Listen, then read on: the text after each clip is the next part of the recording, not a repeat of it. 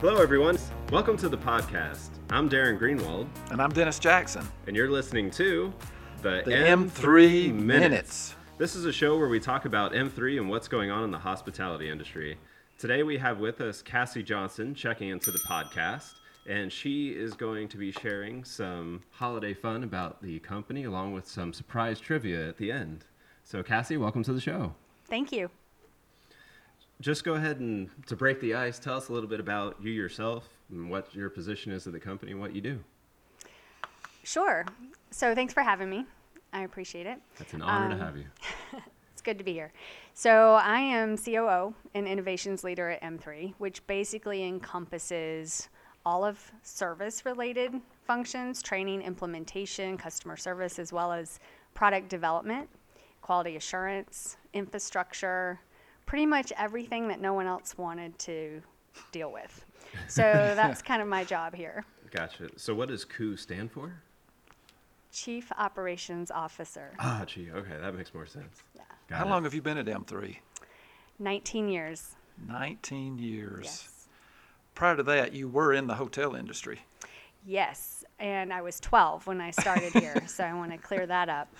Um, I was a front desk clerk in college and then decided to change my major to hospitality. I fell in love with it and just kept going from there. I held, sales positions, general management out of college, and then I got a phone call one day that they needed someone to train people on hotel accounting software. And I was like, wow, I don't know anything about accounting or software. That sounds perfect for me. So here I am 19 years later. And was that just because you were looking for the challenge of something new? You know, I was. I had moved to Atlanta. I was working at a at a hotel company, and things were going going well. Um, but at that point, I felt like I was either going to be more of a regional operations manager or try something different. And when this came along, it just seemed like a good chance to see if that was a good fit or not. And it looks like it turned out all right. It turned out great. Now, who was the person on the other side of the phone when you got the phone call? John McKibbon called me up and said, Hey, I know you have a good situation with your new job. I was director of sales at that point, and you know, wondering if you would come talk to Alan Reed because I had worked for John at his hotels for about five years at that point, so he knew who I was and had gotten recommendations from other people within his hotel management company that I might be a good fit for that job. So I went and talked to Alan Reed a few days later, and he's like, When can you start? I said, Well, let me go talk to my current employer, you know, tell my boss, put my notice in, and then I'll get back to you. So a few hours later, I called him up and I was like, I can start Monday. And this was Friday. And he was like, Wait, what happened? it's like, Well, they just said I didn't need to work out my notice. So I'm going to come Monday. So then I think he was concerned that I had done something wrong, that they didn't want me to stay. So he was like, Are you sure everything's fine? But yeah, they just said, Go ahead. So I went to work on Monday and never looked back. And was this a location? This was not a location in Georgia. Didn't you start out at a training center in Charleston? Well, I actually relocated to Charleston after starting in the Gainesville office. Okay. So I was in the original M3 office that was basically a basement of a two story ranch style building, which looked more like a house than a business. And the training room, the best part about it, had windows that looked into the server room. So while training, I could point to servers with the lights on and say, "See, it's working," and you know everybody would get a chuckle out of that. But didn't come out to see daylight until the end of the day. Stayed in that room for long hours, but had so much fun doing that. I remember having to go to Alan's office every day at least once, if not multiple times, and ask him questions about accounting. You know, what do they mean by this? What are they trying to do? And then he would explain. He was a really good teacher. He basically taught me everything I know about accounting as it relates to the hospitality industry. That's a good plug in uh, brown nosing, right? I don't think I need to do that anymore. Actually, I think I'm. I think I passed that about 15 years ago. And what Cassie's talking about with the training room, uh, when I started almost nine years ago, uh, you get trained in this training room, and there's the set of windows that she's talking about. And I apparently when I started, they started covering up the windows. And so if you didn't know your orientation of the building, you thought you were looking outside. And so it was like four months after I started that somebody like walked behind the windows and like opened them and kind of I all of a sudden like a light bulb went off like oh my god that's a server room I thought I'd been looking outside like it was just the ambient sunlight coming in and like this really dark training room in the uh, basement on the once Yeah. went downstairs. We found it advantageous that people have no idea what time it is when they're working. just like casinos the clocks never work now uh, I'm sure our producer can probably shoot off some fireworks or clapping and sort of all sorts of massive cheering but you know Cassie has been named uh, this year in 2019 one of Tampa's Business Women of the Year. And I know I stole that question from you, Dennis, but I'm really excited about it. Uh, walking in here, we have a, in our Gwinnett office, we actually have a framed article of her and her business suit doing the professional photo and a whole article about it. So just tell us that whole thing. You know, how did it come Sure. about? How did you feel when you went? So initially, I just thought it was another kind of PR stint, not not a big deal. I was gonna maybe do some interviews or fill out an application and then never hear back. Um, so when I first got the information that I was selected to be considered, and I went in and filled out the application while on vacation. I thought, okay, this is this is just a good exercise for me to kind of relive the past and think about some of our accomplishments, just overall, not even just me personally, but how far M3 has come. But then a few months later, I'm sitting at my desk and somebody emails me, congratulations. And then the next email comes in, congratulations. And it were people that I hadn't heard from in a few years that lived in Tampa. So I'm like, what are they congratulating me on? Well, it had turned out that they had already released the article describing who the nominees were, and I was in the newspaper and had already now this online presence and people notified. So I emailed my contact at the Tampa Bay Business Journal and I was like, hey, do you guys want to tell me what's going on? And they were like, well, you were selected. So they call it a class of 2019 and they selected about 27 individuals out of hundreds of applicants that they considered to be the honorees for Businesswoman of the Year. And they host a banquet and you get to go with your family and friends and colleagues. So John McKibbon and Alan joined me. You go to this event and they have guest speakers and they talk about all the great things in the community. They give you an award. It, it's quite an elaborate event. So it was really, really great to be there. And the best part of all of it was I got to take my daughter with me. So she got to see what it was like to be in a room full of really talented professional women and meet all these different people. We got to meet the mayor of Tampa, Jane Castor. So that was that was also a really really exciting day. Who was the most like powerful person in that room? Obviously, you're surrounded by a whole bunch of executives or maybe owners of companies, but you know, Right. like was there celebrity level owners or anybody there that was like, "Wow, this person's here." Well, the local celebrity was Judy Genshaft. She was the president of University of South Florida for many years, and she just retired. So they gave her a lifetime achievement award. And I had graduated with my master's in 2012 at USF. And when we were in the ceremony, she's announcing different things, telling stories about different students, and then she goes into saying, and in our master's program, there is a you know working mother graduating with a 4.0. Her name is Cassandra Johnson, and I was like, whoa. I had no idea she was going to talk about me. So I got to meet her this year as part of this event and tell her how much that meant to me to have her talk about me at graduation in a room full of thousands of people. And she was like you know what? That's one of my favorite things about my job is really promoting and celebrating the success of the students. So all in all for me it was like meeting a celebrity. I don't know if anyone outside of our community knows who judy is but props to judy. She's amazing. And did you get a cool selfie where you got to upload it somewhere on social media and got like four likes or? no i'm i'm you know i'm not on insta so it wasn't really a priority for me to do that All right.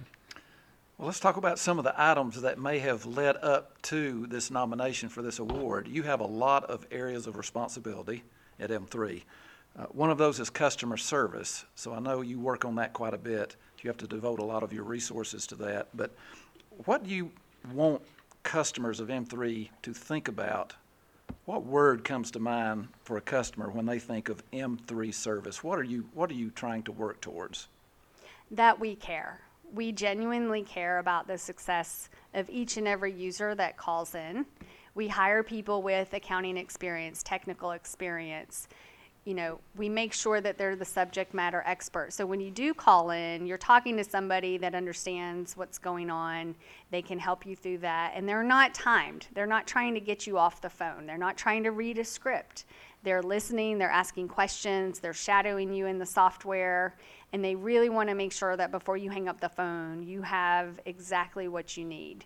Because the worst thing is calling in someplace, not getting the right answer, having to talk to three or four other people and then eventually getting what you need. So we try to avoid that. And where is that support department located? So the primary support team is here in Gwinnett. We have over the years had some additional support augmented down in the Tampa office, but most of that team is here. And we have been building that team out to have certain focuses so that you have an accounting core team, you have an insight team, you have a time management team, and a broader technical team that can help troubleshoot more of the technical nuances, logging in printers, things like that.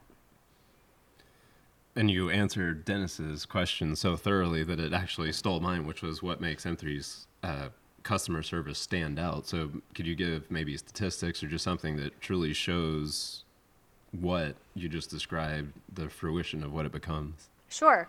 So, I mean, after every case and we help somebody, we send them a survey do you feel like we helped you? Are we knowledgeable? And to date, we have over a 98% satisfaction rate for helping the customer.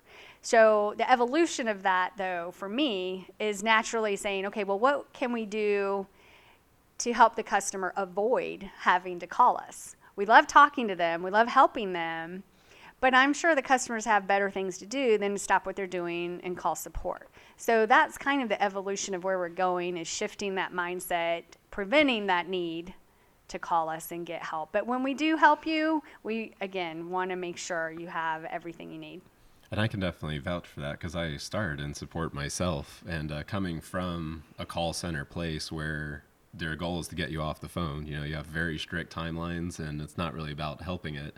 Uh, when I interviewed here, and actually Cassie was part of my interview process, when they actually showed me the building, I was like, this is easy.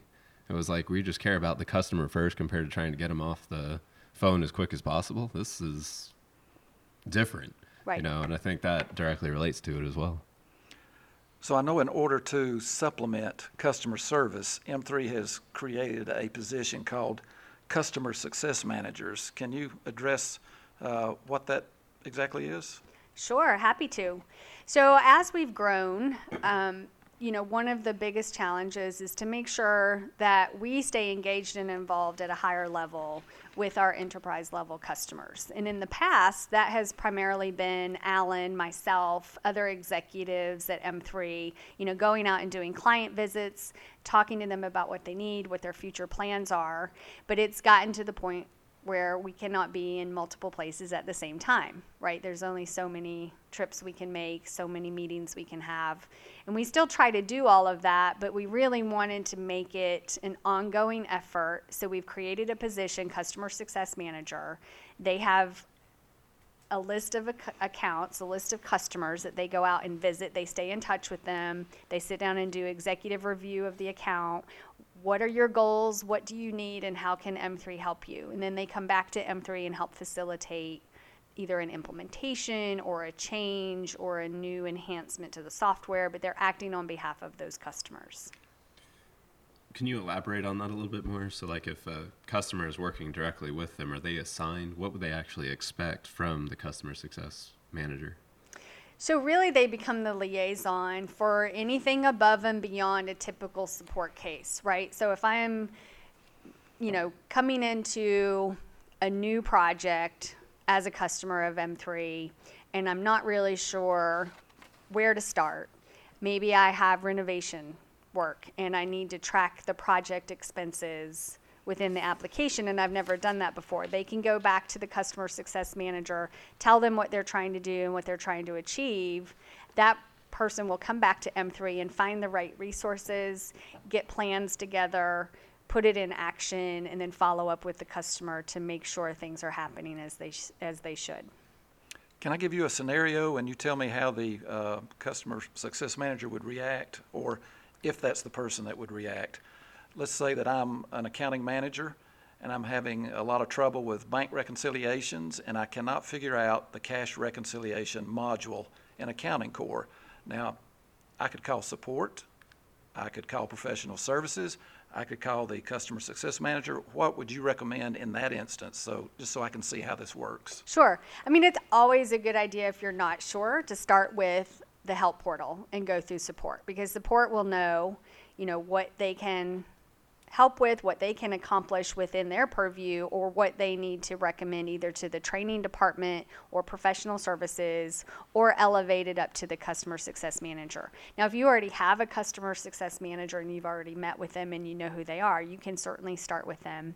But the same process will take place once that person knows what your need is. In, in that instance, we would start with additional augmented training right? So they will help facilitate that schedule and get it, you know, to a point where you feel comfortable with the module. I think this is also, since we did such a good job plugging last time, that we can plug the ideas.m3s.com website as well. Uh, I'm sure they're involved in that. Can you kind of explain what that is and how it ties together with the customer success? Sure. So, unlike um, some of the immediate things that you can address and support, we get a lot of enhancement requests from all of our users all over the place. They happen during training class, they help they happen during the sales process and then also as people are using the application day to day. So our customers get access to an ideas portal. They can go in and create a new request for an enhancement to the software, you know, something the software doesn't already do, and other users get to vote on it. So our product management team monitors this on a frequent basis and they look to identify trends, things that have been voted on multiple times.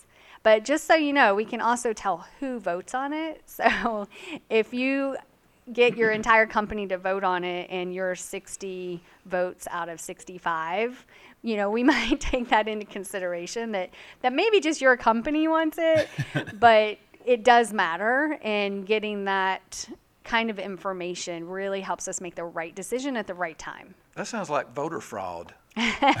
Should we investigate? It is something we have visibility into, though. We can we can certainly tell who's trying to promote their own idea versus whether or not it's a really a global need. So you, you heard it here first. The email address matters. Yes, it does. so just tell us like what is in all the years you've been working for M3 just what is your favorite customer success story? Wow it's hard to pick just one. Um, I love working with customers that challenge us to be better than we are today. Those are my favorite customers. You know they they they come into the mix and we think we've identified everything that's going to help them be successful. And we put plans together, and inevitably, there's always something that comes up, right? They for, they forgot to tell us, or we forgot to ask. Combination of both things.